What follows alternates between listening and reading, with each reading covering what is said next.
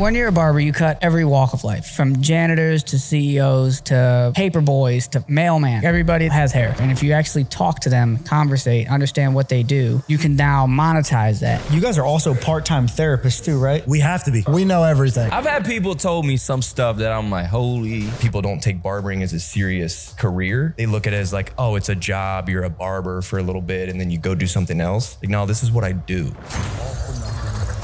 All for Nothing podcast is live in the one and only Tops Barbershop. Cappy, what's up, brother? I want everyone to introduce himself. You guys know me, the one and only Tyler Bossetti, and we're in Tops Barbershop. I got the barbers here, minus Tim. Tim, if you're watching this, you're missing out, bro. We'll get you on the next one. Don't you worry. Won't you guys just, you know, shed some light on why you're a barber, how you met Cappy, and we'll have some fun. We'll try to keep it PG 13. No promises. Maybe, maybe, maybe. I'm Anthony. I'm the owner of the fucking uh, of the barber shop, and I became a barber just because I didn't have anything else to do. I dropped out of college, couldn't find a job. My cousin cut hair. Went there, got my hair cut by him, asked him if he made any money. Pulled out a wad of cash, probably like sixty bucks and fives and ones and stuff, and I was like, Damn, boy, you balling. oh, I thought he was, I, I thought he was killing it, and I was just like, I mean, with inflation, no, that's just I'm like gonna go to barber school. And I remember telling my parents that, and they were just like, "Oh, you're a fucking idiot." And I was like, "Great, all right, I'm just gonna go." Went to barber school, cut hair in college, and ended up moving to Columbus. After that, understood a little bit more on how to actually make some money, how to move my money around, how to gain the proper clients to grow from there. Like changing from doing sweet haircuts to cutting quality clients, God damn. quality clients, and break shit. but I'm the highest quality client. he's one of the high quality clients I'm talking about. Break shit. Well, that's what it is, bro. Like that's why I tell people all the time. I was telling you guys off camera is people ask me all the time, like, what mastermind event should I go to? What's the number one thing I need to learn about money, investing to be successful? And I always tell people, get a better barber. And it comes back to the Deion Sanders quote of look good, feel good, feel good, play good. You play good, You you get paid good. Yeah, Charlie knows. Yeah. Yep, he had a I couple. I said that the other day. What's the Yeah. next part, Charlie? but it builds confidence. Like you got to look good, but then also what I'm excited to talk about is like you guys share some stories and stuff, but just the connection, right? Like I think most men uh, don't have like brotherhood anymore. People like hide behind a phone all day long. Uh, they don't conversate. They don't help each other out, right? So I think it's cool to go in a barbershop and have like that barbershop talk. Build relationships. Yeah, build relationships. People uh, talk a lot about when it comes to business, uh, you know, systems and AI technology and scaling and blah blah blah. Definitely in my space, at least, right? Um, but They, get, they forget the human part. the people, yeah, they the people, the, human. relationships. So that's what you did an incredible job on. Is one, uh, you learn how to do a fade, and then The biggest thing is when you get like the camaraderie around with a specific group of guys, you can feel the, t- the tension if it's a place is tense and uh, tense when you walk in. You can feel the joy if it's joyful. You can feel if people are pissed off. Uh, it's just you can feel it when you're in a place and the environment's right. Um, so when I worked in multiple shops, you could feel different tensions, and it just wasn't working. So over the years of cutting hair, it's been 10 years, I realized if you monetize your clientele, by that I mean listen to what the fuck they do for a living and ask questions, you can learn more from behind the chair than I did in five years in college. If you monetize your clients, you will eventually start learning how to make more money not cutting hair than cutting hair. What do you mean by that though? Like if you if you're a barber and you get paid for a haircut and you got clients that are in real estate, you got clients that are in lending, financial services, insurance, car dealership, like how are you making more money So uh, outside of cutting their hair? when when you're a barber, you cut every walk of life, from janitors to CEOs to paper boys to fuck mailman. Every aspect, everybody that's a male or female has hair. So you can get an opportunity to cut their hair. And if you actually talk to them, conversate, understand what they do, you can now monetize that. And by doing that, I'm cutting Jim Bob who wants to buy a fucking car and he's searching around and he can't find a car. And me, I might go, Well, I have a client who owns a car dealership. I can connect you to the source, eliminating the middleman, eliminating all the bullshit of searching and finding a car online. And I can take you directly to the source and he can help you. And for doing that, what I mean by monetizing is I can help two people at once doing it multiple times, that client that you gave six deals to will then in return come to me and go, Hey, every time you send me somebody, I give you 300 bucks. So what that does in the back of your head, you go, Hmm, anytime I hear somebody looking for a car, I'm going to refer them to you. Same thing goes for real estate. You start selling houses under the table. So, you know, so to speak, but hey, I got a guy that has seven properties he's trying to get rid of. They're not even listed yet. Save my client who's building the houses and selling them, realtor fees, listing fees, all of that. Saving my client who's looking for a house, realtor's fees, um, bidding against people directly sells this guy's house fast. This guy buys it, doesn't have to overbid. They'll toss you a finder's fee. Here's three grand. So throughout the year, you'll realize, hey, I did that 30 times. You start tracking your numbers instead of being like a regular barber, just getting paid 30 bucks, 50 bucks for a haircut, putting it in your pocket and leaving. You can go, all right, I just made 30,000 bucks this year not cutting hair. So I started doing that about four years ago and then realized I might be able to make some real money doing that on top of cutting hair and on top of cutting the right people. But the more people that you cut that are in that realm, you get their friends, and their friends aren't the 20 year old college kid. They're the competitor dealership, another real estate agent, another investor. You'll start, your clientele will just, the quality will go up. So will your price point now, too. And how to dictate what you charge for haircuts is based on your clientele. You can't say I'm cutting all these 18 year olds and hooking them up and charging them 80 bucks.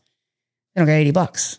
You start cutting CEOs and just big time players, their time's valuable. Their appearance is important. It makes them money that they're always in front of a camera or a phone or an audience. So the price for that is high. And if your quality is good and your environment's good, Yeah. And you're You can- consistent. and and you're consistent. You're on time. You're available. Being available is very important. You know, and the better you get, and the more clients you get, your availability shrinks. Well, then your price goes up more too, because now I don't have time to squeeze in this guy. So now the price isn't a hundred bucks. yeah. All right, let's take a shot. You want to take a shot? Yeah, we should take a Oh, shot. let's take a shot, bud. That sounds fucking awesome. I'm ready, We're bud. mapping up with. A shot? Let's Yo. Cole don't look ready. Hold on, we're taking another- Cole don't look ready. When I tell you, look, I, w- short story. I Where, was, where are you from? Joel, introduce yourself. Where are you from? Oh, it's my turn. Okay, yeah. Uh, I'm Joel Rodriguez, and I'm from Brooklyn, New York. 2008, I moved from New York here. Why would someone get a cut from you? Besides the fact that I'm dope. um, it really depends. It really depends. Eh, Bitch, you know why people get a cut from you? Besides the know. fact, besides the fact that I'm dope, I think word of mouth. I've been here. I've been out in Columbus cutting hair for a long time. People are starting to recognize who I am or my skill. I'm getting word of mouth from friends of friends and people who know. What's this one though? I you guys want to take it? No. No. I was gonna say, dude, that's not. We got to do Can it you drink at least one shot? Of Grey Goose? Yeah, you got this. Come on, bro. You're from New York. Tyler, there's a chance I'm gonna puke. All right. Sorry, everyone. We got a Cole. He's he just turned 21. Cole, i- i- introduce yourself All right, I'm. if if you're still sober. all right, I'm Cole Dennison. Um, Where are you from? Canton, Ohio. Is that how you met Cap? that's how I knew of Cap. So the barbershop I worked at in Canton, I worked with a guy named Dallas. Never even thought I'd be a barber, but then I ended up falling in love with it and got into the shop with Dallas. And then when I moved to Columbus, I texted Cappy because Dallas told me to text Cappy. So so you met you met him through met him through somebody back in Canton, and then yeah, you met Kev, and then Kev met. It was different because Cap, when I first started, he he was very strategic about how he was Charlie, hiring. introduce Oh, yourself. What's Yeah. up? He's this man's made for podcast, by the way. Look at- Yo, the man, the myth, the, looks, legend, the man with the looks, the Charlie voice. Clips. My name's Charles. Ladies and gentlemen. Molenkoff. I'm from Pataskala. I started cutting hair because I didn't want to go to college, didn't want to pay the money for it, and just fell in love with hair. Went to school, was the only guy in hair school for a long time. I'm a cosmetologist. Whoops. Cosmetologist. Um, so being in the barber world was a little bit different for me at first, but being introduced to Cap, Cap kind of had like a strategic game plan of like opening up the shop and hiring people and having like a a course of action. You know, I, I feel like a lot of barbershops and a lot of owners of barbershops, they don't one, they don't work in the barbershop with everybody else. And two, they don't focus on the other barbers. They focus on what they're doing and then they focus on the money. And they don't focus on everybody's relationships with how they build their clientele, how they uh, build a business for themselves if they want to advance after just being behind the chair. I feel like that's where I gained a lot of knowledge of just understanding how to be a business owner and how to be an, an adult in a business world of like where people don't take barbering as a serious career. They look at it as like, oh, it's a job. You're a barber for a little bit and then you go do something else. Like, no, this is what I do. This is what I love. Never and I asked you if you enjoy do it, bro. part-time? Yeah. Yeah, I'm gonna I'm gonna cut you people off. People hate on barbers. They're underestimated. I I want Kev to to wrap us up here on the intro, and then then I want to talk about like some tactical stuff as well, um, because again, just to reiterate, it's like it's like the most simple thing I could come up with is just like, dude, get a better barber. Your haircut looks like shit. Then we're gonna dive into like why we all know that's actually important and get a better barber. But Kev, All right, my name is uh, Kevin Diaz. I was born in Puerto Rico. Moved to Miami at the age of 15. I didn't know any barbers. I didn't know any barbershops, so I started doing my own hair. I started cutting my dad's hair. I started cutting him, cutting my hair, learning the game, and I fell in love. Took a year off after high school. After that year off, went to barber school, Bar- barber college in Miami and BSA. So then in 2015, I moved to Ohio. I was a talented barber. I was never uh I didn't have the the discipline for out of everybody that I've tried to help over at least the last seven, eight years, Kevin is a perfect testament. If you do it, If you listen, if you put he put your ego absorbed aside. everything faster than anybody, and within within six months, it was natural for him. It was easy. I mean, he had all the skill that you could ever want, but he listened. I mean, dude, So what's like um I, I want everyone to be like super quick on like all right this is one thing that is super tactical that uh Cappy taught you guys like managing the calendar or uh putting something in place. That's not one thing, but we all There's so mention many- one there's- thing. there's- he- we all say one thing. He's given so many, like Yeah. individually, I can't speak for anybody else, but I can speak to who he has around himself and who he gives information to. It's all gems. It's all something that that we can all use in life. It's all something that you know, not Like only that we can use in life. It's it's something that we needed. Like for me, at I least tell I'll you speak the on- one thing. It's all relative. Yeah, To yeah. anybody's situation, they can be like, all right, I can apply this to this in my Exactly. I tell you the one thing that he told me, and it has nothing to do with hair cutting. But I think that's that that one thing is what helped me. You gotta start. Remember when I used to talk to you and I was a little negative about things? Uh, maybe if I do this, maybe and it's like, no, you gotta start saying things. You gotta speak it in, into existence. So it's like when he told me that, I was like, he would you gotta hit this number daily. And I'm like, that's not true. And then when I started believing that I could hit these numbers daily, then it became easier. Something so simple like Make sure you're busy the first two days because the weekend is busy. No one tells you that until somebody that's done it. You know what I mean? Little simple things like that is what. But the thing is, when you see somebody that's done it, put your ego aside. It's not about egos. It's not gonna get you anywhere. And that's you listen little by little. And not you only learn. he's speaking from exist, uh, from experience. Those meticulous things that he's done over the years, that he's perfected, That's just and then he's trying to thing give to somebody many. else. Those are his own gems that he learned through hard labor and whatever he had to go through in life. What's like the one when you walked in here and you started cutting, like the first week when you went home, you're like driving home and you're like, damn, I never knew that. What was that? That I never, um, gee, it's, it's it's a lot. I can say how to be, in a sense, be a better barber, communicate a little bit more. Like, it's more like I was. I'm, I can say that I'm a, organ, a organized person and stuff like that. But he broke it down to a point where it's like, hey, do the one step at a time. There's steps to everything. So once you once you reach the next step, you keep on going. You keep on going. You keep on. There's always gonna be there's always gonna be a next step for everything. So you have to trust the process. Each step means something. It might be small, it might be big, it might be uh, it might take long, but as long as you follow it, you keep on going for it. And I took that like seriously from him because like like I said, I'm very organizational, but I lacked discipline. I lacked, I needed something extra to help me out with that. And just even those words, hearing it from him and telling me, like, hey, this is just do this. Just trust the process and do it this way. And it worked. What is that one thing? What is that one thing? Yeah. Do this. Consistency. Consistent what? Consistent calendar, like 10 cuts a day, no matter what. I mean, that's more that, that's putting towards like, oh, okay, this is what you have to do every day. But more, I'm, I'm speaking more to her towards like trying to be a better barber, trying to be a better person, trying to uh, put your numbers down and try to be more organizational when it comes to certain things. Like trying to, I don't even know how to explain it. It's just, it's just a thing now. It's feeling. It's a feeling. Yeah, so, it's more of a feeling. So when I started, the the big thing Back that I learned guys. with with Cap was when I was at the previous place I was at, I was not making much money. So how much how much were you making? So like every by like bi-weekly, every two weeks, I'd get a paycheck. It'd be like nine hundred bucks, nine fifty 1800 bucks. a, Uh, a, a month. Yeah, which is How much were you sucking dick for under the But for how free. much- for free. How much were were cuts? Still worth fifty. so they were still like 40 bucks 38 40 bucks Yeah. and i just Is that how much people pay usually?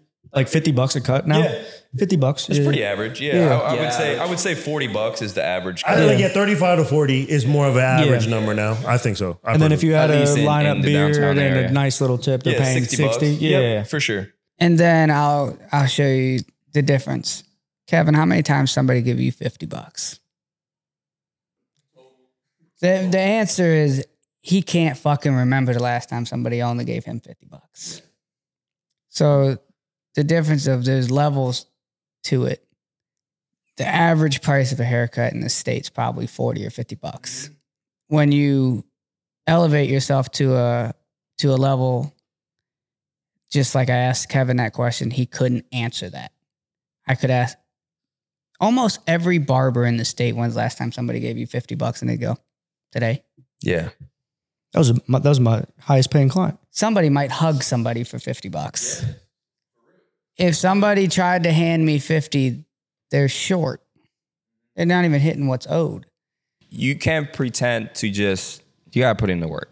yeah bro it's not it's not it's not like you, uh, it's not a fake tomo- it till you It's not like it. you come out of school and right away. If you want it, you gotta put in the work. I you gotta remember. like what you do though. If, I, if, I'm you a like barber, what you if do, I'm a you gotta barber, love it. That's if I'm besides if I'm a point. barber listening to this, they all know who you guys are. They all know the blah blah blah. They think they think they're fucking better than everyone, or they are good at cuts, or whatever the fuck barbers talk about, indeed. right? But like, uh, Charlie, like, what's what's that one thing where you're driving home and you're like, your client said something cool. Respond with, really? Tell me more. What like, what was it for you? Like conversational piece No, just in general that you learned. so from cap Yeah. oh No, Where do from I- cosmetology school. where do I start? Uh, so from Cap, I learned um, to know my value.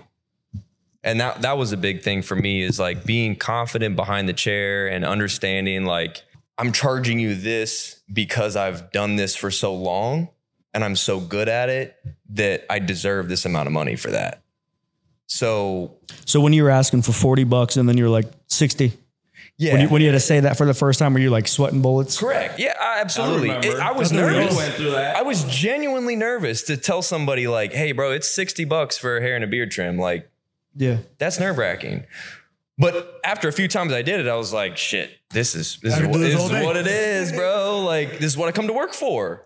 So, and w- once you once you have a full day or a full week of doing those prices that are you know 45 50 dollars for a haircut 60 dollars for a beard trim or like whatever you start to realize like man i'm i'm making really good money. This is nice. I can afford a nice i can afford a nice house. I can afford a nice car. It's it's it's not spoiling yourself. It's rewarding yourself for working Mm, hard. like we bar. work hard. Like we 40 50 hours a week People gotta here. I mean, understand or more like we don't work. it's not like we're working 25 30 hours a week just being a barber cutting somebody's hair like we're working No, we're professional full hairstylist. 10 hour let me, shifts let me put it here. like, this: If you get a job, any anybody else gets a job that pays them twenty an hour nowadays, twenty five, whatever. You probably get trained for two months. I've been cutting for seventeen years. Oh, that's a good point. yeah If you can't pay me what I ask, then it's like I'm not the barber for you. I understand everybody. This barber, this barber's yeah ten bucks, you five can't bucks. every you can't be just like I everybody's was. I, I- mine were free. I think everyone bases their life and their decisions on COVID. yeah When's the last time you've not thought about what you've done in your life, your business, anything since COVID? Like COVID was like a weird, it was like the Great Depression. Like, it's like oh, a breaking point went the, the the worst. timeline starts. We all know, like, well, you know, since COVID, uh, COVID, yeah. it's like a weird thing that we all know. And I had a fucking bald spot in the side of my head because I was trying to fucking cut my own hair. but I can, Everybody, but I was can, doing that. bro. But I can tell you right now, the, the the reason why I bring that up is because everything else in my life is different. The way that I do business, the way that I order my groceries, the way that I do everything other than getting a cut from this motherfucker. So it's like, that's why I say you got to get a better barber because you I look like shit. you. You got, But also, you got to. It'll help you- you. it makes everybody look at you differently Yeah, i mean unless you're in the WNBA, like you can play. You know, you- you've been in it for 17 years. You got to get paid. right Yeah, I mean, my take on that is you need a better barber. I tell people, look, I don't have to be your everyday barber. Maybe I'm your every week barber. I better be your special occasion barber. Right. So wedding it's like parties you can't pretend me to charge less based on I don't like I understand, but it's like it, it's just a come on, I put in the work. You've put in work into it. Yeah. We all have. So it's like we charge what we think. And and sometimes we charge what we think, but we're too booked. yeah So prices have to go up. yeah i mean when you get booked out two three weeks in advance You have it's to like no, so it's like it's a it's like, yeah, I mean, demand, what is what is the thing? Supply and demand. Supply over demand. It's just common sense. Yeah, I mean, would you rather do 30 $20 haircuts or would you rather do 15 $50 haircuts? Who'd you, who'd you learn that from? Cap? 100%, baby. that, but that's the thing is like, I feel like most people that come from shops prior to this were cutting 20 plus a day and they weren't getting that that fulfillment out of their out of their workday and Oh, that's it wasn't where like worth it. that's what I'm saying. At Like all. You, you cut 25, 30 day and you're just like, bro, I'm exhausted. I'm I made a little bit of money today, but like, what is that? But this is why you need a better barber too. If you're you're a person that you need to you have a schedule. You want to go to a shop and wait two hours, or you want to go come here, probably wait five ten minutes or less, be on the chair, get the best cut you can have. Not I'm not saying pay fifty. Just because we'll we'll get we'll give you an appointment and it's a great shop and we, we we keep a friendly environment, but you're also getting the best cut you can have. You're getting it's experience, like you're getting dedication. Yeah, you're getting everything out of people. And right, and they're gonna ask you, "What do you get that cut?" And you can start a conversation. Oh, I pay 50. You know, like it's just it's not just the 50. Well, and we take our time on every single cut. It's not it's We not don't the, have to rush. We have 50, 45 it's not minute the time 60, it's not the 100. It's the everything else that comes with it. It's the it's the Taking the time to cut the client, talk no, to but them. from the client's perspective is more of of damn, I'm getting I'm important. my barber Yeah. is legit. He is reliable. He's on time. He- And if I bring my wife, nobody's gonna look at her. If I bring my kids, they're gonna be safe. It's you a, know what I mean? It's a safe environment. And the thing is, like, when people walk in here, they know that they're gonna walk out feeling better. That's the that's the That's main why I point, said, bro. "What's the camera?" Right here.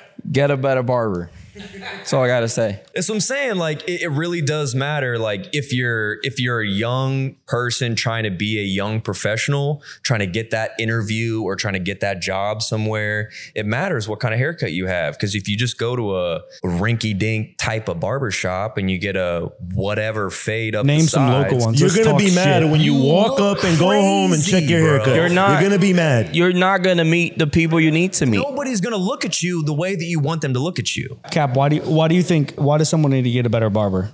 So, to get a better barber, one thing, like when you were asking them earlier to name one thing that I've taught them, the only thing I try to teach them, one, it's tailored to each person individually because they all have different needs and wants.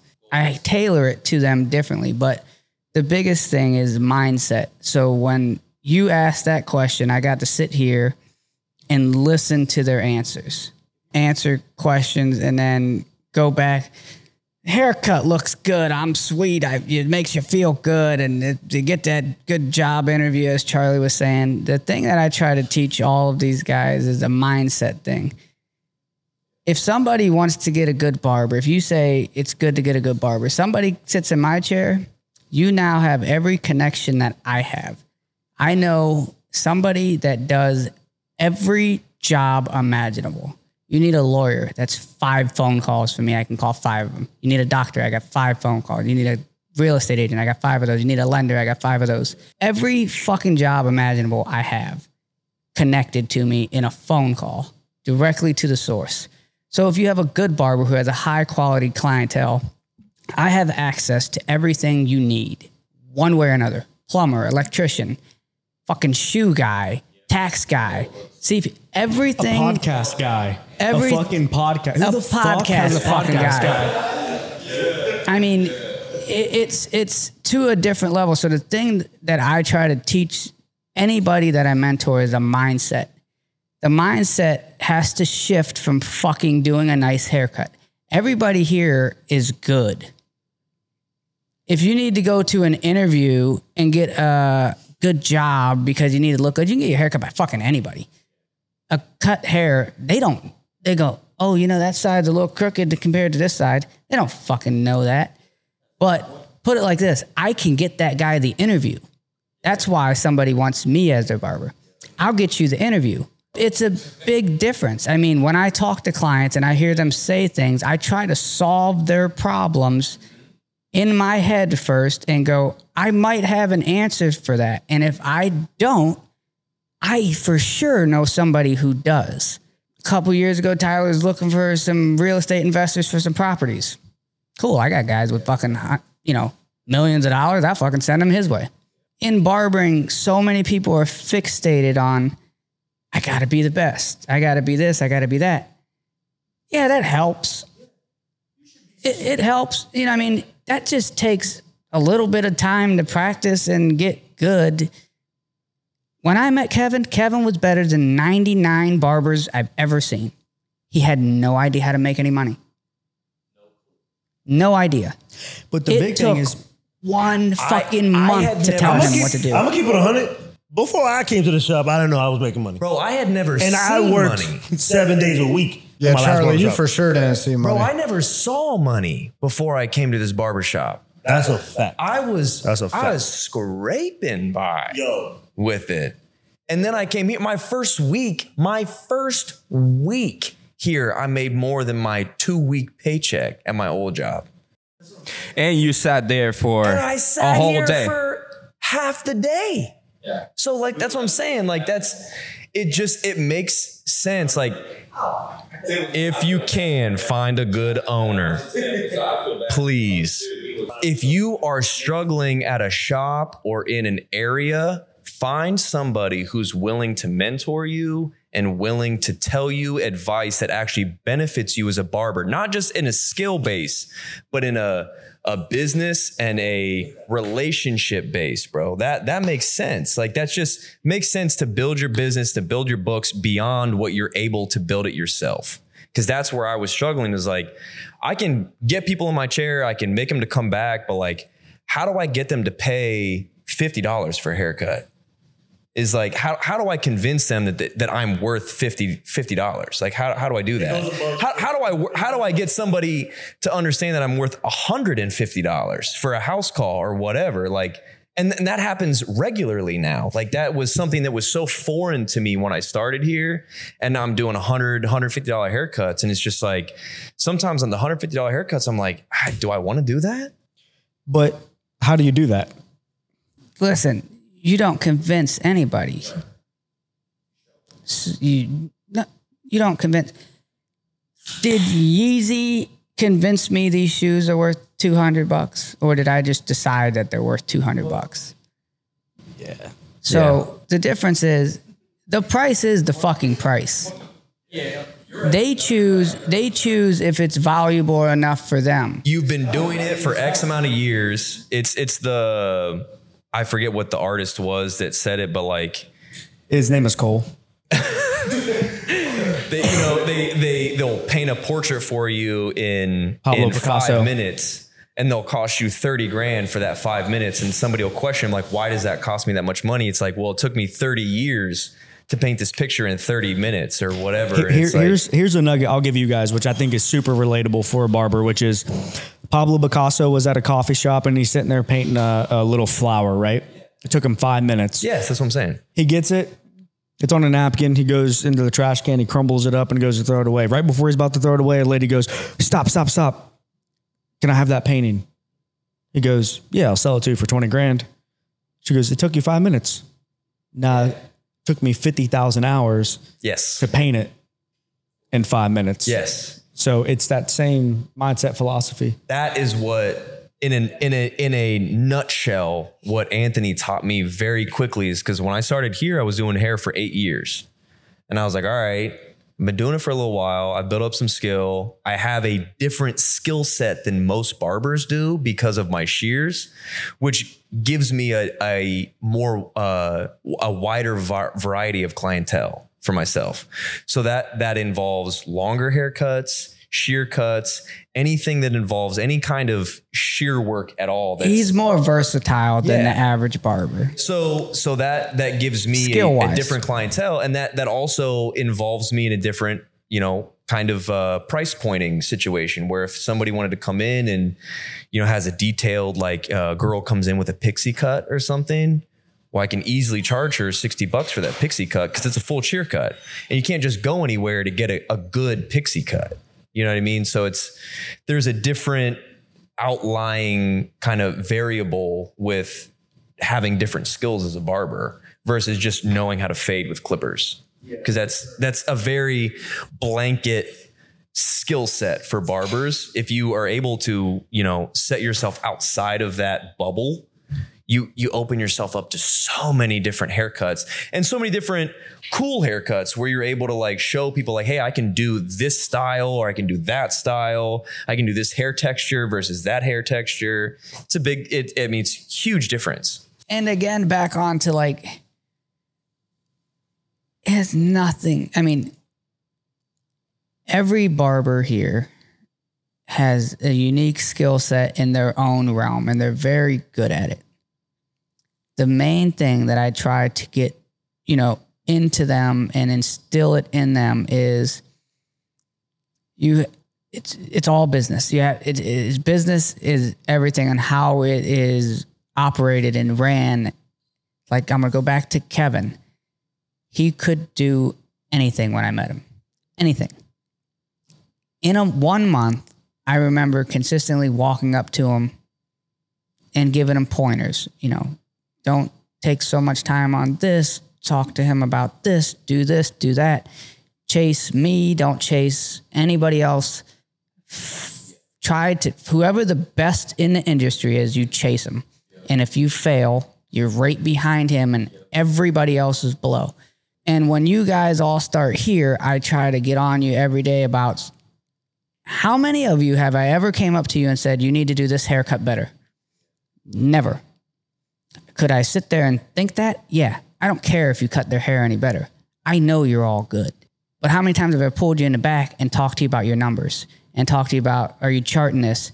Uh, you're trying to buy a house. What do I need to do? How's your credit? How much money you got cash? Where's your money going in investments? Where's it going? Because it's a business thing. I don't care how good you cut hair. I don't care how much money you make. If you aren't doing anything with it, it's going to go away. Yes, it You won't have disappears very You're going to quickly. spend it as as you make it. When I was with Kevin, and to some barbers, you know, I'll say some numbers, but I was telling Kevin, you know, save a thousand a week for 50 weeks. You have 50 grand. Just do it all the time. Would talk to him. You're doing it. You're doing it. You're doing it. And he got to a point. I remember me and him talked about this a couple of years ago. I was telling him, you know, like a shoebox trick that I had at the time. You know, was had a bunch of cash, and Kevin would save, you know, six, seven, eight weeks in a row. And then when he wanted to do something, he would go grab 2000 from this box, go grab 2000. And, and the box would, when it goes into one box, the box locked, it never touched again. If you do it for 50 straight weeks, you got 50 grand. And that's only a thousand bucks. And at the time, you know, may, maybe only making two grand a week to a point now. But what that did is it instilled a habit in him on how fast it grows. 30 weeks isn't a long time. 30 grand, you can now start to move. You double 30 grand, you know, 60, double 120, double two, 240. I mean, you can grow money really fast once you have it, but you have to get it and you all make enough. So whenever these guys come in and start working for me, they have the skill set and the ability to make it. I'm trying to help them use it and I'm trying to show them how to make more of it without worrying about how many heads they cut or how fast or how sweet they are at cutting hair. I don't care. You're already at an elite level. People in the surrounding areas or throughout the state can see that. You already have the skills. How many people hit contact you on Instagram asking for help on how to cut like you? They're the same people that are not going to have any fucking money either. Now, it's not that it's not cool to cut hair, and you have to be at a certain level for sure. But once you're there, the rest is business. And if you don't treat it like a business or actually take action, I know barbers been cutting hair for 15 years, make 100 plus thousand a year, and they have no fucking money. They rent, they lease a car, they rent an apartment, they don't do shit. And then I know barbers who, within a year, when I met Kevin, he lived in a fucking apartment, rink a dink apartment, I drove. a fucking shit car. Kevin, when the first time I talked, No, first time I talked to You- Kevin, he told me he- humbly- he couldn't come to get a job. I Cap told him to told- get a fucking taxi, get a fucking Uber. I, don't give a fuck "Cap, what you got to do. I don't. I don't have a way to get there. It's like get a fucking taxi. And I said, "Who's that guy?" Because I I didn't know Anthony. I didn't know Anthony personally. I hadn't met him yet. Like this is what many people don't know. You need to really want something in life. Go get it. And the knowledge. It's like you don't have to be the best. You just got to understand that you're good enough. Now manage and make it a business. It is a business. It you is don't one work for free. thousand percent of business. No I one works for free. So it's like you need to. It's like the end game. What do I need? What do I want? You are a business, right? I'm, a, I'm not a businessman. I'm a businessman. I feel like it's like 30% skill, 70% business end. If if not ten and ninety, if not ten and ninety, Because you know how many people go pay for $10 cuts and get effed up and still go to that same place? consistently. Yeah, I mean, because if I look at you, you, I walked in, I'm like, oh, you guys, nice cut. Everyone's lined up, cool. You guys are looking like, eh, it's off by like one fucking hair, you know? Dude, no one sees that. Oh, nobody sees that. but when you came in the shop, was it like the first day, first week, first month, first two months, you were like 99 point, 100% of it was how good you cut. It's probably what you thought. For sure. Now you're like 30%. I also was like scared to cut an ear because like I have Kevin and Cappy next to me cutting, and I know they're like as good as it gets being a barber. So I was just like hard on myself, and then I was like, I'm always open to tips on how to cut hair because I'm not gonna. I mean, there's always room to improve. So Yeah, I've always noticed you're super coachable. Anthony's always giving you a bunch of shit, telling you Yeah. this, telling that. even today, I asked Charlie for help on like one of the longer haircuts I was doing because I'm not like nearly as good with shears as Charlie is. Which But you did well. No, it turned out. that was out. the thing is it I, turned I mean, out well. I was just chopping away. I was just like, I was like, you know what? You're gonna get what you're gonna get today. If I ever heard, hey, Charlie, how do I do that? Fuck this shit. I'm going to Charlie.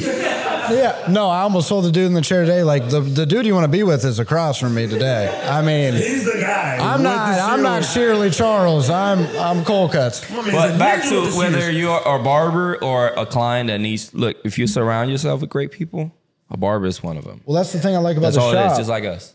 We all help each other out, like any, like with anything. What's Like, this? What's the saying? Like you, you become the closest The five average of people around you, or something top like five that? people All I like needed to see is That when I first got makes here. Obviously, I know this man before I got here. I started working with him, but how I, I came here for a um, A seminar. a seminar. Classes, That's- the I, I classes, had, yeah. I just came back three months from New York. I came to to check it out. Kevin told me, "Hey, come to the shop. This is where I'm working at. Come check it out." you were in Dominican Republic. I was in Dominican Republic when he told me that. So I was, and I was on vacation. I was, I was on a sabbatical. I had almost quit cutting hair, and I was like, I needed to find my passion again. Went to New York, went to DR, found it, and I, I was missing something. I was just like, okay, I've been to all of these shops. I still need discipline. Where, can I get it? And I knew obviously Kevin, he's a disciplined man. So I wanted to work with him and like be around him. And he told me, hey, just come to the shop and check it out. And that's where I met Cap. I see how he cut. I see how he directs uh, not only the crowd, but he directs his cut and how how efficient and analytical he is with it, with explaining and how he does things. That's meeting somebody different from how I met Kevin. So I'm like, okay, damn, this other person, he can teach me something. And that's when I asked, hey, you I got some availability? Can I work here? And the moment I, I got hired and I started working here and I seen how he runs a shop, it's like everybody, it's not everybody, every man for themselves, but everybody has um, their own lane. You feel me? We're all barbers. We all have our own walks of life that we went through. You feel me? Bro, the one thing I like the most about coming to Tops is hearing Joel go, Hey, what's up, bro? Like, dude, or or welcome, Yeah. welcome. I love that. Do you know what's funny? dude, no, no, no, no, no, no. He asked me about him The before f- he walked in here. Uh, What's up? Anthony asked me, what, what about his personality? I don't want to bring somebody that's gonna. He is the fucking like business is about culture. That's it. Joel is the culture here. Sorry. No, No, listen. I, I agree. Listen. I agree. listen. And Angelo has a And that distinct not mean voice. he's not a great his barber. Look Voice this- is, look at this no, his voice Dude, carries. up. If I don't fucking walk in and hear Joel go, yo, what's up, Ty? I'm fucking pissed. You see? You know what? No, Like we've when I talked leave, about that when I before. leave and, and We've everyone's talked like, about yo, that see you. before. Like, dude, that's that's what it's about. I genuinely, I genuinely You're the like. fucking man. I, oh, I appreciate that. I, not only do I genuinely like cutting hair, I genuinely, I love this shot. When I say I love it, I really truly mean I, I like being with these group of men. Yeah, you're like fucking sweeping the floor, like taking the tra- like "Oh, I got this, I got it. Like, dude, that's what people have such a fucking ego about, and I have before too. Is like you work for Anthony, you work at Tops, but like no, you are a fucking business. And I work people, with these guys. dude. Pe- yeah, we work together. We work together. We're in this shit together. Yeah, he's my boss. Yeah, he he, he writes my checks. But not on, but not only I've been in other shops and I've done who I am is just who I am. That's I will do that in any shop. That's cool. But here's appreciated. They actually not only do I clean, that's just natural who I, I am. They clean up after themselves. I don't have to tell them like It's never, it's never like a, oh my god, I gotta sweep everybody's station. It's like I, I should sweep everybody's stations. I'm gonna do that because it's like, it yo, it's a shop. When somebody comes in, they, if somebody comes in and they see that my station is clean and everything else is dirty, like, how crazy do I look? Like, not, it's not that they can't. Again, I learning here, yo, these guys don't never have time. When they sit down, is because they're still making money. You feel me? But nine times out of ten, these guys are always busy. So sometimes, if I got a quick second, with sometimes now at this point where I'm at, I'm getting way more busier. So it's just like I don't have the time, but if I do have that second, I'm gonna do it because it's like, hey, we want the shop to look presentable as much as it can for anybody that walks in here. And eh, you can read reviews are reviews. There's no nothing faking about that. Everybody knows when they come to the shop, it's a vibe, it's clean, it's it's the aesthetic is beautiful. People, the the camaraderie that we have is dope. We're not we're not we're not fake about it. We might mess around, we might be serious, we might be quiet, but we we actually like working with each other. and they know even if even if you can't get in with your normal person they know that they're going to be able to get a solid cut and that is that that is a crazy But that comes, look, thing that comes. It's it's the mastermind behind everything. that's what i'm saying and, and that like comes with Anthony Yes. taking his time, hiring at the right time. that was like back to what I was saying a little while ago was like Anthony was so strategic about how he decided to place people in each chair is that he would let he would let somebody he would hire somebody let somebody get booked up and then hire the next guy and then let him get booked up and then hire the next guy and let it so it didn't so we weren't battling each other to have people in our chairs so like if a walk-in came in we weren't like looking at each other like i'm taking it no no i'm taking it Nobody's ever fought over a haircut no, in here. Not never, one time. ever. And they taught us that monetizing our, our schedule. Like, hey, if we have a little bit of space, we have openings. There's no There's no room. gaps here, baby. Nah, you got a little space. You can fit we're gonna somebody fit it in in. Like sometimes, even if it feels overwhelming, uh, these guys are used to it. Maybe like me and Cole, like we're getting used to it now, and we're getting more clients where we have to squeeze those in. Like I have to tell myself every day, like sometimes I can't. I really physically cannot take the extra person. But if I have somebody, I'm like, all right, I gotta take the extra phone call. Hey, if I gotta stay here to eight, nine o'clock, fuck it, I'm gonna stay here because it's like not only to the shop is bringing the, that person is gonna come back at a regular hour, so he's not gonna fuck me and coming at seven o'clock when we're trying to go home. And th- that's another thing too is when you're able to take somebody at a last second, they might realize like, oh, that dude's gonna be here for me. I'm gonna make sure to come back. And they come back, and now all of a sudden, instead of just making that fifty dollars off that one person, you've made a grand off of them for the whole year. Yeah. So it, it's it's more than just making that fifty dollars for the extra day. It's that thousand dollars or two thousand dollars for the end of the Potential year. brand new client Right, that you because you, just don't know earned. who that person is walking in the door. Say they come in once every ten days. You know, because that's a that's a high probability for a lot of people nowadays. I feel like most people come in once every two to three weeks. So if so, somebody comes in every 10 to 14 days, I mean, you're making, you know, 50, 60 bucks off that person once every two weeks. So if if that's the case and they are they're feeling, you know, like they get a, a good service out of that and they feel valued out of that service, they're gonna make sure to refer other people Yeah, to you. that client's not are just within one. their same client, you know, the same, you know, reference, you know, of of person that that will come into your chair and and bless you, which is dope. That's a dope thing. That Word, word of mouth do. is a beautiful thing because it, it, 100%. it keeps it's like a rumor, but like a good rumor. Like, oh, yo, this barber's dope. This But person will tell us, like, yo, where's your barber at? Anthony was saying. You're gonna meet somebody that does real estate. Sometimes my, my wife is currently pregnant. Sometimes who I call? I call the doctor, James. Hey, dude, she's feeling this. What should I do? A call away. That's just a doctor, you know. Real estate, same thing. And that's more leisure for you. And that's like, Yeah. you feel me? Like, if you need something, hit up your barber. If your barber don't have the connects, get another barber. Well, it's the same thing as like I'm asking Anthony to buy a house or buy a car or anything. Like he's got a lender on call, he's got a realtor on call, he's got a car dealer on call. Like that stuff helps. And it, it helps us as barbers, as like a community, and it helps a client as as a client, you know, that comes in, sits down in his chair, has a question, and is able to get a reliable source of, of information that's like, hey, it may not lead me to somebody directly, but it leads me in the right direction. Which is a huge thing for most people that are just looking for help. You know, like that's a it big helps thing. people. It gets them directly to the source. I'm gonna be honest. I don't think there's any shop. I don't think there's any barbershop owner that does what Cappy does with like that like values who works for him that like tries to help and make them There's succeed no hate. and There's grow. no animosity. Like you know as what I a, mean? as a he makes a point to make sure that if we want to scale outside of being behind the chair he wants to make that happen and that's where i feel like a lot of barbers want to keep a lot of owners want to keep you behind the chair because you make money for them. And they're like, hey, I got this solid dude that, that does good haircuts. He's got a good clientele. I want to keep him here.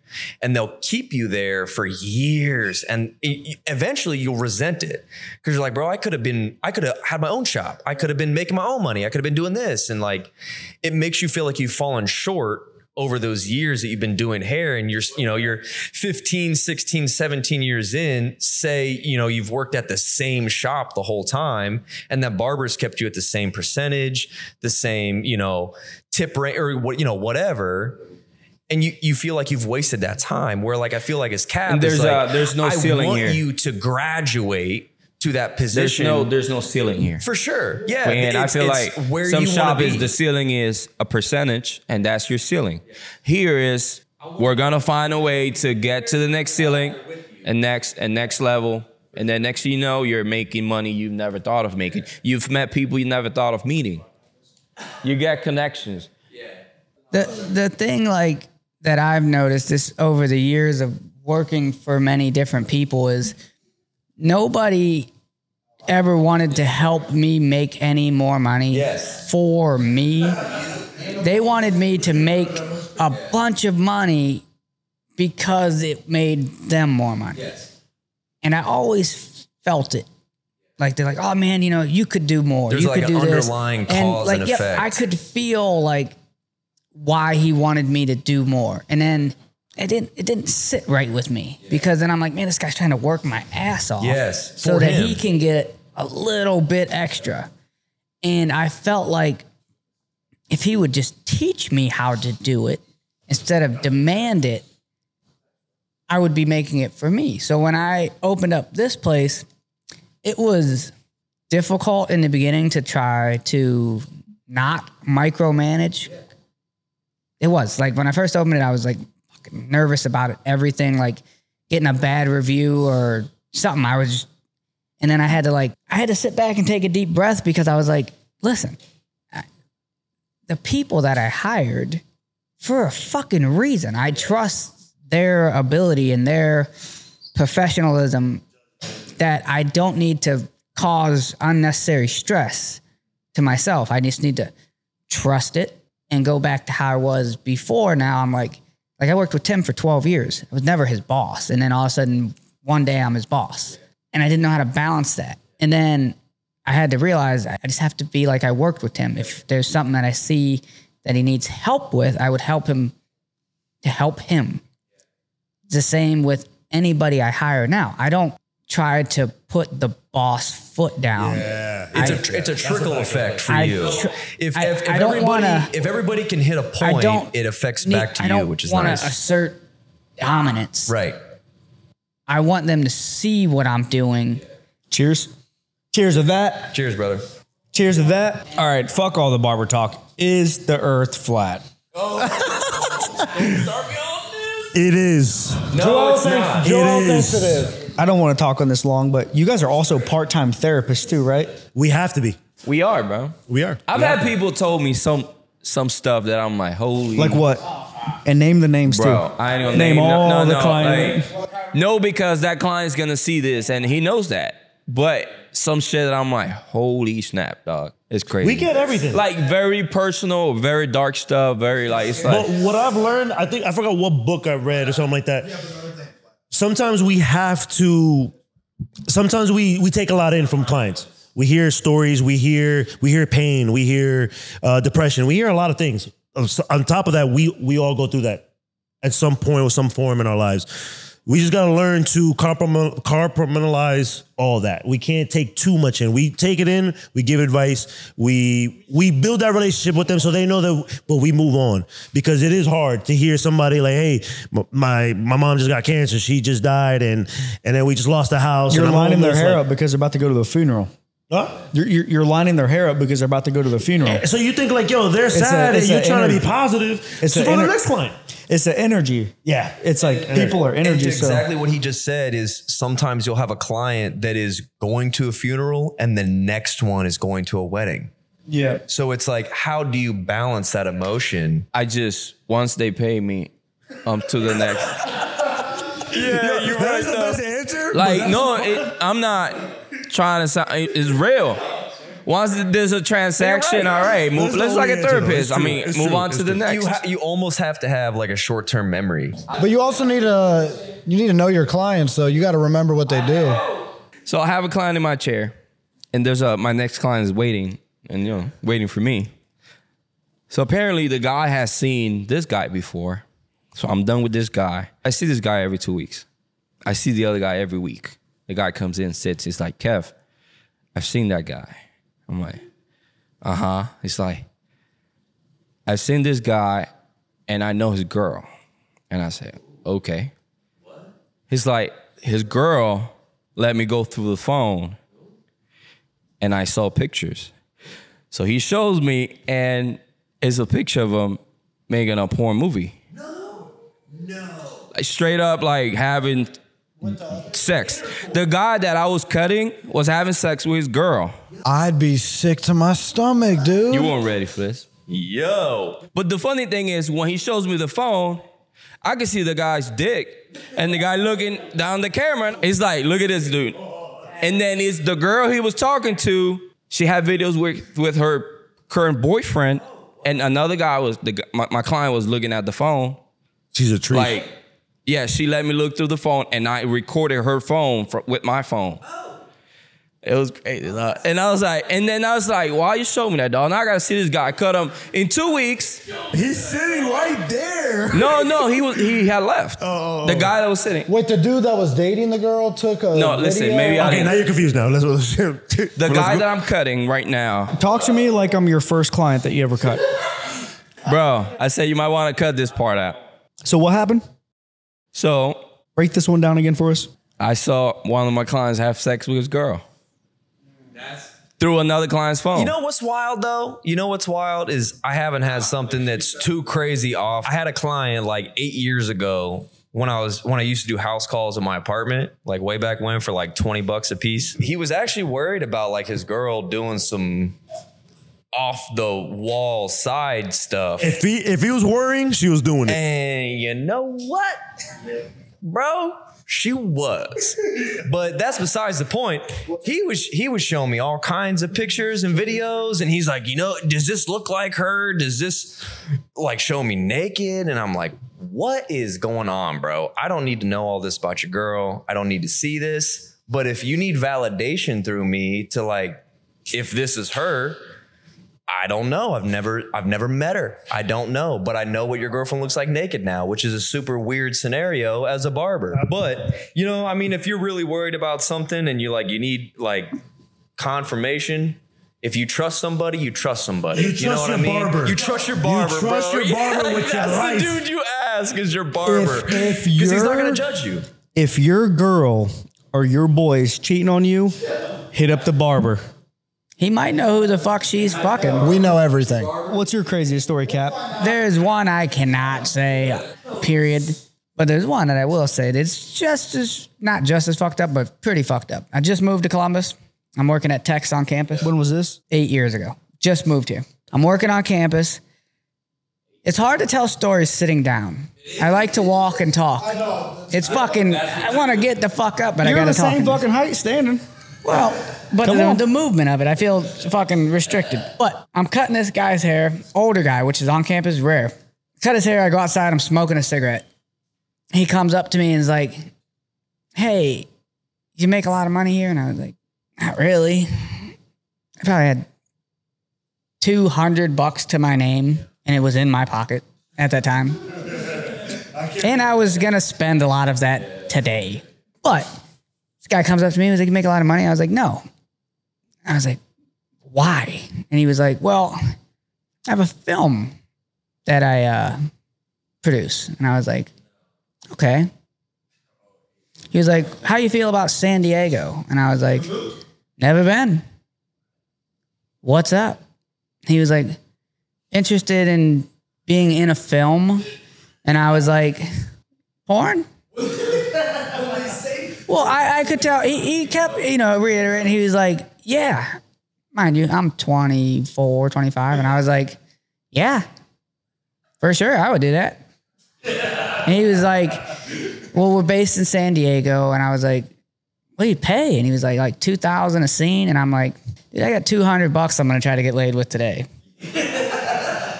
and I'm going to spend it to get laid.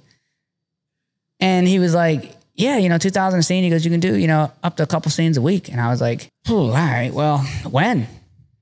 Like, I'm free right now. So in in my head, the whole fucking time, I'm like thinking of all these porn stars and stuff, and I was like, any one of them, just pick one. Had no preference at all. No preference. I was like, let me just get into the industry. And he was like, you know, well, we're geared towards a male audience, and I was like, I was like, okay, um, well, not your You're typical you only client have, then. You have 50 bucks in your pocket. It gets fucking worse. it gets fucking worse. So he was like, yeah, it's geared towards a male audience. And I was like, all right, well, not fucking another guy. Just so we get that part clear first. And he was like, Was it Ron Jeremy? no, You ain't fucking him. He's it fucking was you. a, it was a fucking old Asian dude. Real clean cut. Didn't look like a fucking producer. It was the production But- team. He was like, it's uh the catch is it's a solo scene. Man, I'm going to And hell. I was like, what do you mean? He was like, beat off in front of the camera. And I was like, all right, well, I'm kind of getting, crazier I, than what I am kind of, I'm kind of coming back into the picture again now because I'm considering. you're talking ain't two touching thousand nobody. bucks for this fucking scene, and today before I go to bed, I'm gonna do it for free. So I'm back into the picture, and I'm sitting here. I got new question now, dude. Broke as shit. Baloney, two hundred bucks pack of weed, It's understandable. or You're putting butter on bread and like that's a meal, no. dog. I had questions now about the scene. I was like, my face to be shown? Or can I like wear a mask? And he was like, and I was like, listen, I can wear a mask. I'm in it. You can wear a mask.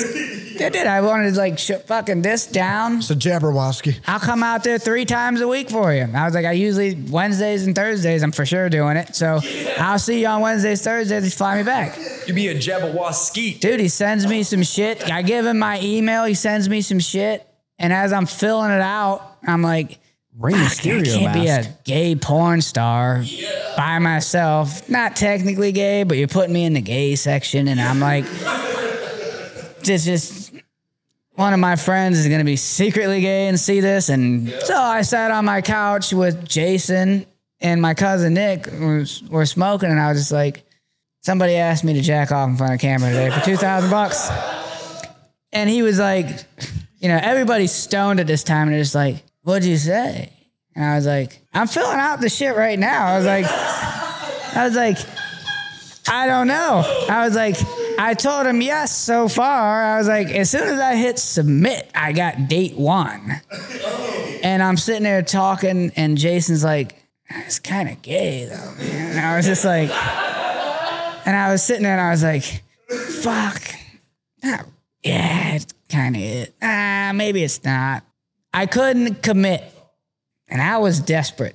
'Cause I, at that time, You the like first not that time, Bro, you had two hundred dollars into your name. when I was talking to him, when we sat down smoking weed, I had just bought the weed and I had the food. I didn't have no fucking money. I had to go cut hair, and guess what? Next I had month, fourteen dollars for some money. Chinese food, bro. You can make that last. You can make that last like three days. That's like two days, man. Nah, it- that- you can. You can. make it's you so can, easy to spend, dude. No, I'm You not go gonna to the talk- you go to the Hey, mart across the s- street listen and to spend two hundred I'm bucks. not talking about how how long we can stretch two hundred dollars anymore. I'm not. I'm not doing it. Yo, it. isn't it terrifying when you like, what the fuck are people doing? I mean, you guys see different clients, so like you guys, I'm, maybe I'm wrong, but like, how are they getting by? I, I don't know. I, I genuinely don't know. I, I think about it nowadays and I'm like, how, how, and this is no disrespect to anybody, but I mean, if you're making 30, 40 grand a year, genuinely, it has to be so hard. It has to be so hard, especially after COVID. Like you said, like COVID was kind of like a, a weird restart for a lot of stuff. I mean, I, I couldn't imagine. What what what would you tell those people?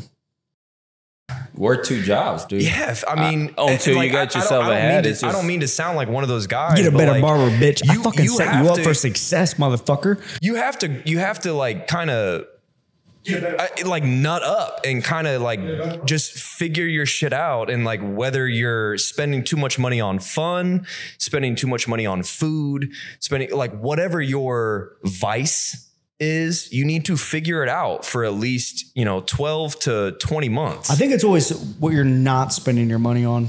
yeah, and I, I think I think a lot of it for me was coming from like not having a lot of money to very quickly coming into uh, having spendable money for myself. Not not like an over amount of like, oh, I have so much money now, but like just understanding like I'm making more money than I was making because I could stretch, you know, fifty dollars for two weeks at that point versus well, I don't have to do that and like that that was a big change for me when i first started he was like dude you're gonna get cash you know tips and whatnot. And like the the quicker you make it the quicker you're gonna spend it because it's in your pocket and you feel like you're gonna gain it back so much quicker. It doesn't it over time it doesn't add up the way you'd like it to.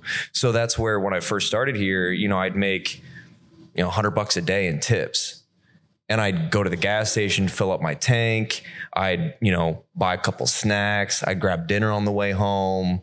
And then by the end of the week, I'm like, why do I have no cash? And it, it was it was a big reflection of like after six months, I'd look back and be like, why do I only have like a grand, two grand saved? I should have five grand easy easy five grand.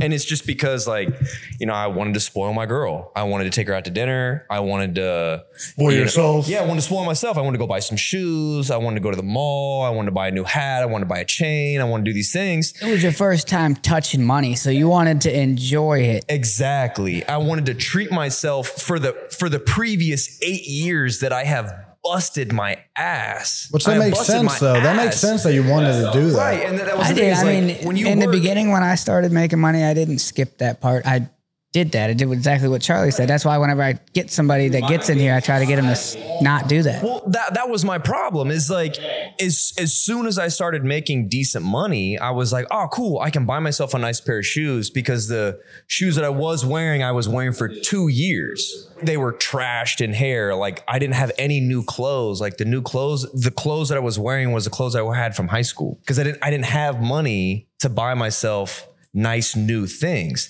And as soon as I started working here, I was like, oh, I can go to Easton, I can buy some clothes, I can, you know, start to show people that like, hey, when you come in to get a haircut from me, I'm wearing nice clothes, I smell good, I look good. You know, it's a value for you to come into me because I look a certain way. And I think that that's valuable as a barber. Like nobody was nobody wants to come to you if you look like a homeless person. You know, if, if you if you got dirty, ratty clothes. You're gonna attract the based on how you dress. That's the people you're gonna attract. Just like if somebody walks in, sees Joel with curly hair, they're gonna and they have the same style. Sure. they're gonna go at Joel. Now, I'm not saying you need to you need to come to to work as a barber in a full suit to attract people who wear full suits all. I mean, you can absolutely you can, but it's it's not necessarily comfortable to wear. This man said, "Hey, are you drinking water?" I am You gotta hydrate. He's thirty fucking eight years old. What the fuck? 33. I'll tell you what though. And I drink water I all mean, the the time. one biggest thing that I've had with like money was like saving it. And when I, so I went from working at Wendy's in high school for four and a half years and then went to college, dropped out, and I was delivering pizza, working, and then going to barber college at the same time. And whenever I got out and started making real money, I got lucky. I, I started at a shop, not like these guys did. Like we were charging 20, 30 bucks. And like when Cappy, I, what, it was seven bucks at INE's, eight bucks. So I got lucky. I got lucky starting off where I started at in the barber shop. In Miami, on Wednesdays, it was fifteen dollars, father and son. Yeah, you, you told me that. You told me that combined. Father like a, like and son. duo, like a duo pack. Father and son on Wednesdays. fifteen bucks for And- both. It was when the shop was full the most. Bro, that's crazy. You've told me that there's like on every corner of the street in Miami, there's a There's a barber shop. shop. So you you have such a diluted market in that situation where you're like anybody can get a haircut anywhere and it's always going to be solid because everybody's doing the same haircut. As to where here, you're not going to get that situation. You, you, you can go to Great Clips and get a $12 haircut and it's trash. Or you can come here and get a $50 haircut and it's the greatest haircut you ever had. It's just an unfinished cut that you need to go to another bar right now and pay 25. You're gonna end up paying 50. What, what were we saying, Cole? when I got into designer studios charging 25, 30 bucks for haircut and haircut and beard, like I started making real money because like from I was from Canton, so I went to high school with a lot of people I graduated with. So like I already started off lucky with like having a clientele. But I was horrible. I was horrible with my money in Canton. Like I would walk out. It was different than here. This is why I like the shop tops because getting a check each week and like having cash throughout the week helps you save compared to working where I was in Canton making like 500 cash a day. You have all that cash. You want to go fucking spend it.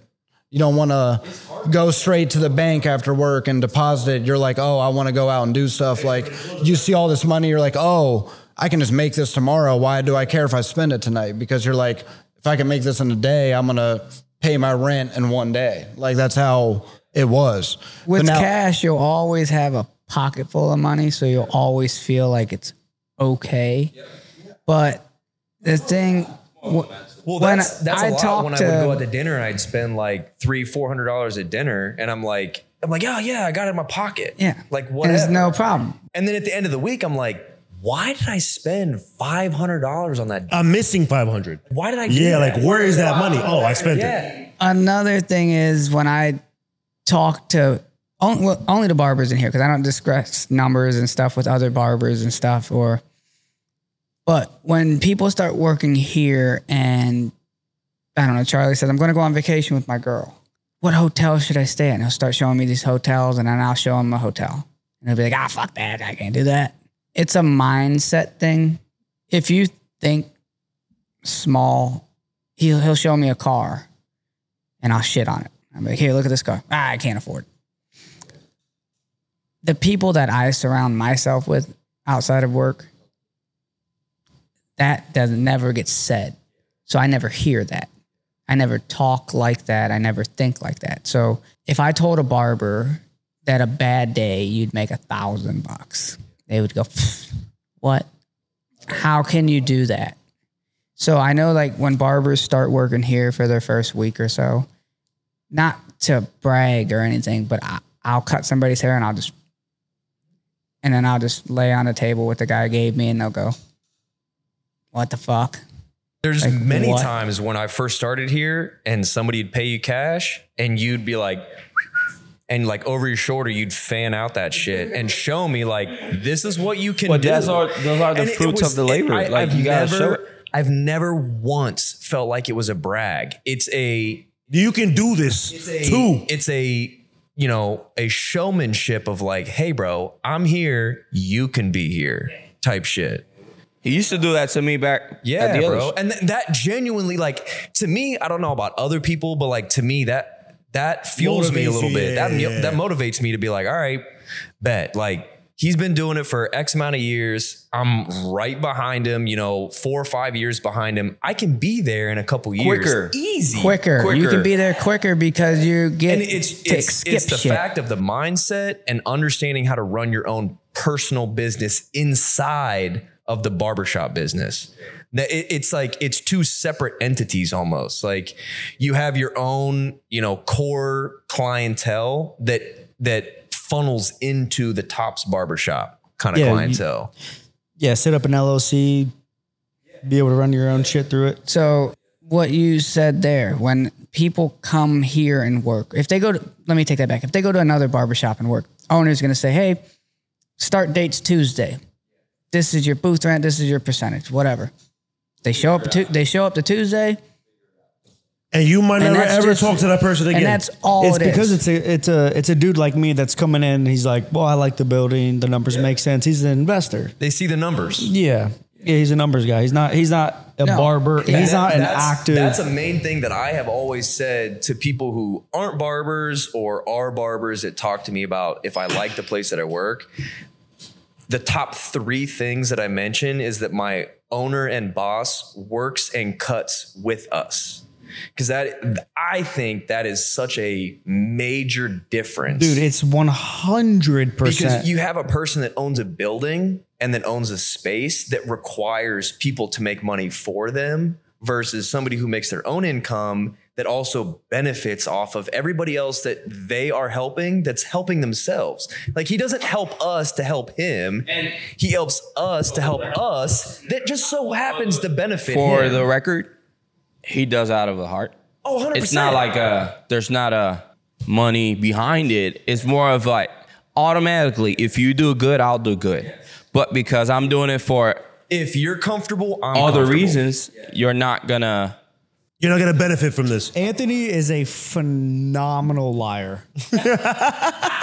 There's no lies in this, baby. He will none. sell you anything. I, hey bro I'll take it if it's a lie I'll fucking take it bro This motherfucker, I sit down, he goes, Yeah, he pays like 350 a cut. I go, You think he's lying until he's not lying. Until he shows you that cash, you're like, oh fuck. but then but then I get real. mad. I get mad. I'm like, well, you know, I could pay 700.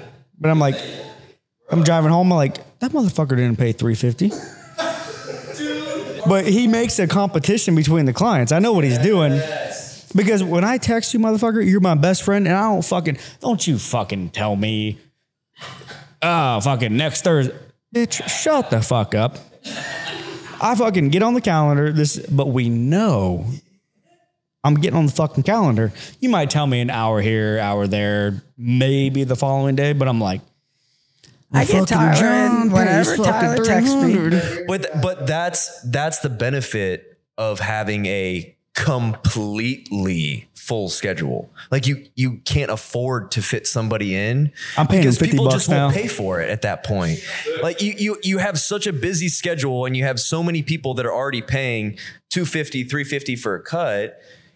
I mean, it's it's hard to get somebody to pay a thousand for a cut to squeeze in at a three o'clock on a Wednesday. To be in a position, to be in a position to require somebody to be like, hey, I already have so and so and so and so paying me 250, 350 for a cut. If you want to, if you want to get in between those dudes, you're gonna have to, I'm gonna charge you 650 $700 for a cut. So if you're gonna do that, like not only do you have to have the schedule to do that, you have to have the skill to do that as well. And that's where like Cap has showed us as a shop, I feel like that like not only your skill set, but like if you show yourself in a sense of like, these are the times that I work, this is the time that I am working, and I'm I'm not working after this.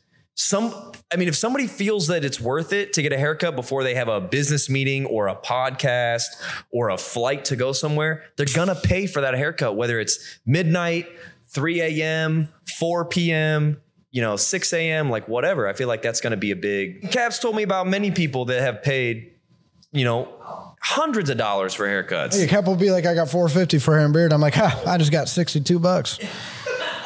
It's a, it's a, I'm, I'm over here balling, Cap. No, but that that was the big thing is like when I when I came from doing like a $38 haircut and then Cap showed me that I can charge a hundred for a haircut, a 150 for a I haircut. I couldn't believe it when I did it. That like, was a crazy breakthrough for me to, to tell somebody like it's a hundred for the cut. Charlie would post on Instagram $80 squeeze ins, and I'd text Charlie and say, What the fuck? Dude, he was like, What are you doing? no. Charge more He than that. almost told me to delete the and fucking he's like, story. Hey, he's like, 80 bucks. Anytime he posts something about a price and it's not three digits, Yeah. don't post about it. How many people just pay you 80 bucks just for getting a fucking haircut? Why would you? That's not a benefit. You know, just I try to talk for myself because that's one thing when I was teaching here in the beginning, I was trying to cater what I would teach to you based on you. And now I'm just going to try to teach you as what the fuck I would do. And I would never fucking post 80 bucks for a fucking haircut. No shit, you're paying me 80 bucks if you just book. Yeah. Especially if it's a squeeze in for like a holiday or like a, you know, special occasion. Bro, I got a life too. I want to go spend time with my family. People look at people look at us like we don't have a life. Yeah. Clients look at us like we better drop what we're doing and cut their hair. But some, but But sometimes it gets to the point like that's not what we're. That's not cool. the main picture on the high prices and the clients and all of that stuff is you'll get people that sit in your chair that are in sales and they'll be like, you know, I made 20,000 this week. Or, you know, you'll start cutting clients that make big dollars and then you'll see all these barbers, oh my God, how does it do that? Or what, you know, I years ago had to just go, fuck that. Like, I'm sick of wowing over these clients that are coming in here. And I started to use them as a tool to get that type of money just like them. So, like, when I met Tyler for the first time, our funny way we met, fucking our girls were best friends, and I was not very friendly outside of the barbershop to people. So she's like, Hey, you got to meet my friend's boyfriend. I was like, Okay, fuck, you know. And then he came in, still didn't like him. And then we started drinking and stuff, and I got to talk to him, and he was different than the other fucking idiots that I was talking to. And he said a couple things, and he said some big number on something. I don't know what the fuck it was, but I was like, okay, so maybe I can actually talk to this guy because usually I'll talk to her sister's friends, and they'll talk about fucking Yu-Gi-Oh, whatever, Pokemon, dumb dumb shit that I don't even want to hear about. But he started talking about like business type shit, and I was able to kind of like connect with him that way. And then he was younger than me. And like I said, the number he said it, he was going to some fucking hotel or something, and they spent like six or some grand for a weekend. It wasn't uh, nothing like crazy, but I was just like, that's how much I spent last weekend at the hotel. so I just I, I knew what it takes to be able to spend six thousand in a weekend and not be thrilled about it. So I was able to start talking to him and I learned a lot through him as we became more and more friends on just taking leaps in success instead of tippy toeing the traditional path. So it helped me start expanding like my thoughts. That's like when I when I talk to you about you know like oh you know if, if I told you you could make a thousand a, a week would you be happy? Yeah. What if I told you you make a thousand a day? Yeah. What if I told you you make two thousand a day? Or so on and so forth. And like when I talk to barbers in like my mentorship program, they send me all of their numbers and then I try to help them multiply that. And they're like, wow, the fuck do I do that? I can't cut any more people. I'm booked all day, every day. And they're like, well, I can raise my price five bucks. Well, yeah, but then you're still working just as hard and you're going to try to squeeze people in. And it's, it's not doing the reps always, always, always. It's start now listening to the conversation, not just yes, mm-hmm, okay. Listen, try to start solving problems and then quit saying, I wish I could or it must be nice. I hate when people say I must be, it must be nice. Like, bitch, when I talk to you guys in here all the time and they're, they're like, what time did you go to sleep or whatever? Four, five, whether like when the market was going well, when crypto and fucking the stock market was going up. Dude, fuck, I'd never went to fucking bed. I mean, I got a family I got to deal with after work and play with my son and hang out with my wife. And then when they go to bed, then I'm going to go back to work because when you're making X amount of money, you can start using it. And then you start seeing it grow. And then you meet somebody like Tyler, where he's like, you know, you can throw money into this, you can invest into this, you can buy this. Your mind won't stop. And then you're trying to start figuring out like what you used to think 10,000 was like to where, fuck, me and Tyler will talk now. And it's like, how the fuck do I got to stop spending 40,000 in a fucking month? And then, I, then you talk to barbers and they're like, shit, I ain't made 40,000 yet this year. Yeah, it's usually like a question. It's instead of ah, I can't afford that. You got to ask yourself questions. It's how can I afford it, or how can I thrive? Not not like Yeah, quit saying, you know, oh, I can't. You know, I wish, figure it out. Do it. That was the biggest thing when I first started working here is with him is I like cars. So I want to have a nice car. And I I love Porsches. And I'd like to have a Porsche one day. And and that was the big thing with me is like starting here is like where do I get myself to a point where I'm comfortably affording a Porsche? Not just, hey, I have the money to buy this thing. It's like, when is it a good opportunity to afford it and not throw me in the negative or throw me upside down or something like that? To where it's like, I can afford a nice house, I can have a really nice car. You and should still- go- and you be should- comfortable. Yeah, going Price is Right. Right. And that that's where like a lot of the times, like when I was growing up, I, I never thought that was possible unless you were like a lottery winner or a doctor. You know, ultimately, I, I think eventually at, at, at, at the end point of my situation is like everybody looks for happiness. And like I think everybody looks for happiness and you know fulfillment and things like that with whether that be like family life or money, you know, business, whatever that may be for somebody. And I, th- I think for me, it's it's a, a good you know clump of everything is like a, a good you know balance of family business finances family friends the whole thing uh, but i also want to be able to treat myself and treat people that are around me. So it's like with starting here i was able to understand that if i want to afford a nice house or a, a nice car there's certain ways i have to go about that not just like doing you know 25 haircuts in a day and just making as much money as I can. Is like like Cap said, finding those other avenues to invest with other people that are smart and know where they're putting their money and not just like, hey, there's this new opportunity coming up. I'm gonna throw 10 G's at it. And then you lose eight grand or 10 grand or 12 grand or whatever. Yeah, usually to like achieve a goal, it's not the what do I have to do? It's like the person you have to become. Yeah, it's building the man that you need to be. I think that that that's a big situation that that I also have finding here. in my case you have to find a why yeah you can't just i i think a car is not a why why you should be successful it's it's just once you look listen Once you have a family, you'll understand your why a lot more. and probably i come from a different perspective when i started making money i told my wife i was making 1050 an hour and i would work and this is all ego thing i was probably a talented barber but i was working on the week on saturdays I had a station every different Saturday. I'm like, it's a process, right? Then I told my wife, when I get this job, we're gonna set the wedding day. We set the wedding day when I got the job. Then Cap connected me with, I went to you first for the the lending place, yeah, Tyler was in the mortgage industry first. mortgage industry, and then Derek, and then guess what? Because I met the right people. So then I was like, I got married. Then I bought the house. Then I was still driving a 2012 Grand Cherokee, had like 120,000 miles. It was good to me at the time.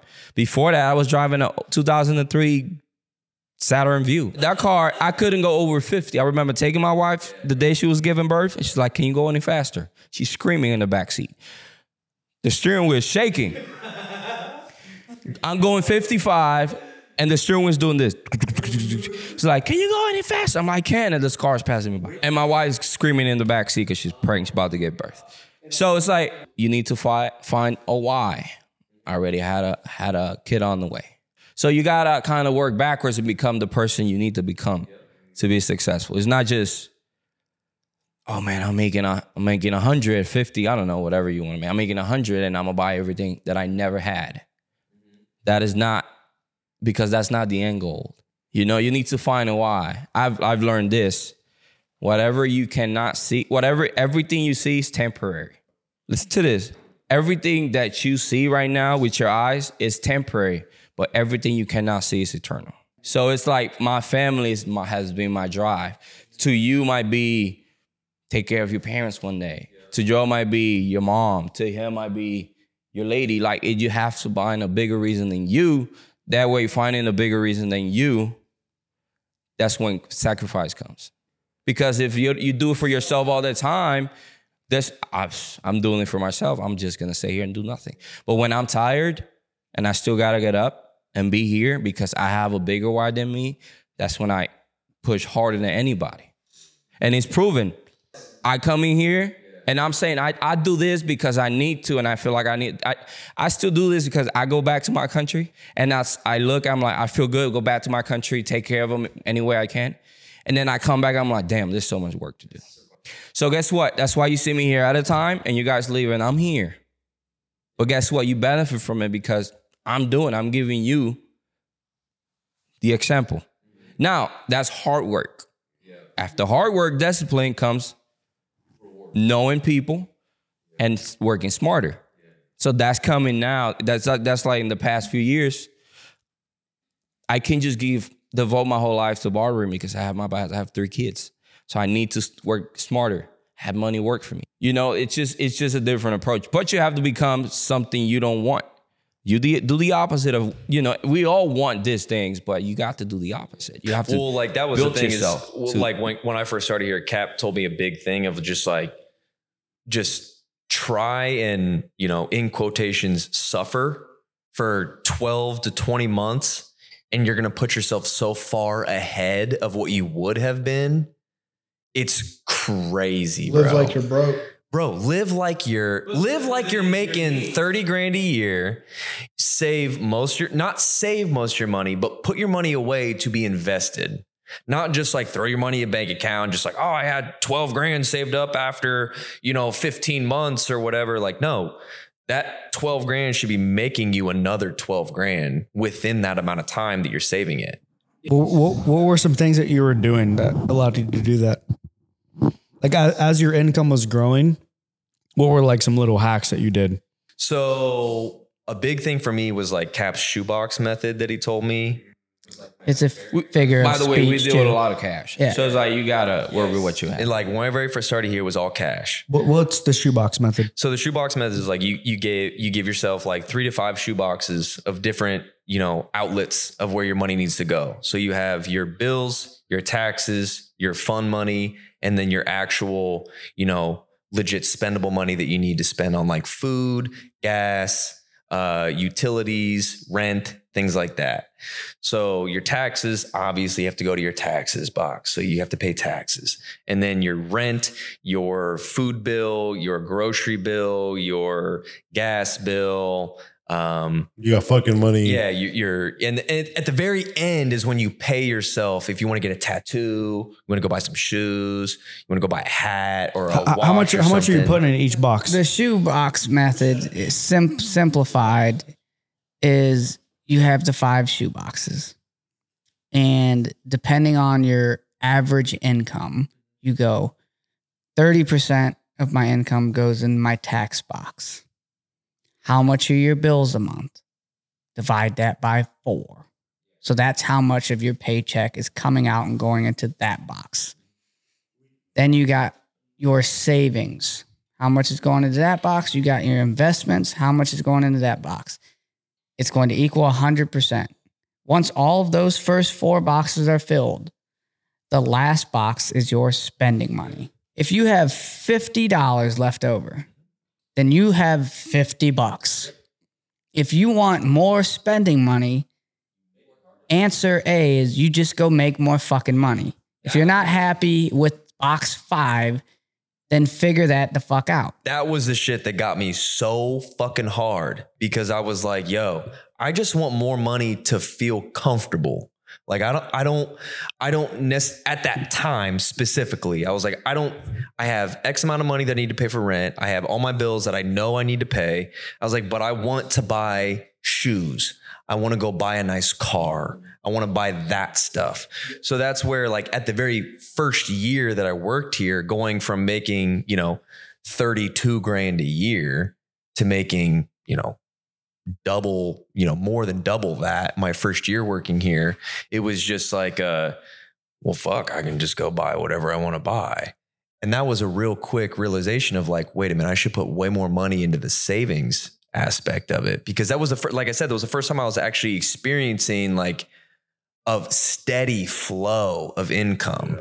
So that was in the first time in eight years of doing hair, I felt like I was getting paid what I deserved to be paid.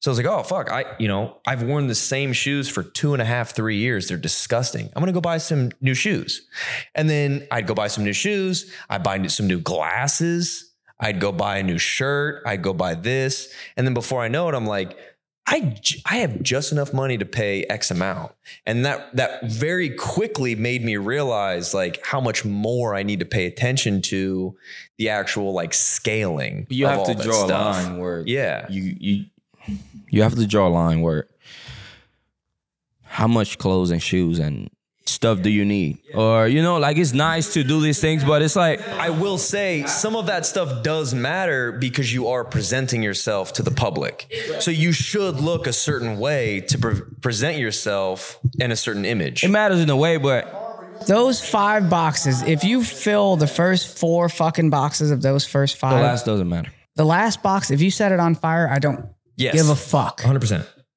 If the first four are done, your investments away, your retirement's away, your savings, your fucking bills are taken care of. If that's taken care of every week, then you're setting yourself up for success. Your investments will grow. Your savings will grow. Your bills are paid. Your taxes are done. You're good with everything. The rest is extra. It is purely extra. What you want to spend on it, do with it, save it more if you want. I don't give a fuck. First four boxes has to get checked every week, no matter what. The second one of them is done, you failed. And then you better the next week double that box and do not grab from each box. Now, this is all, this isn't actual speaking. These are, in, these are, It took me a while to get to get when you're situated young, with that because most barbers start when they're young, and that's that's where it's hard. Is because when you're young and you have cash to spend, you want to spend it, and you want to show people that you're making money, and that's Fuck showing people. not the way you got to do it. yeah, fuck, fuck showing people and like, Show people when you have money, not when you think you're making money.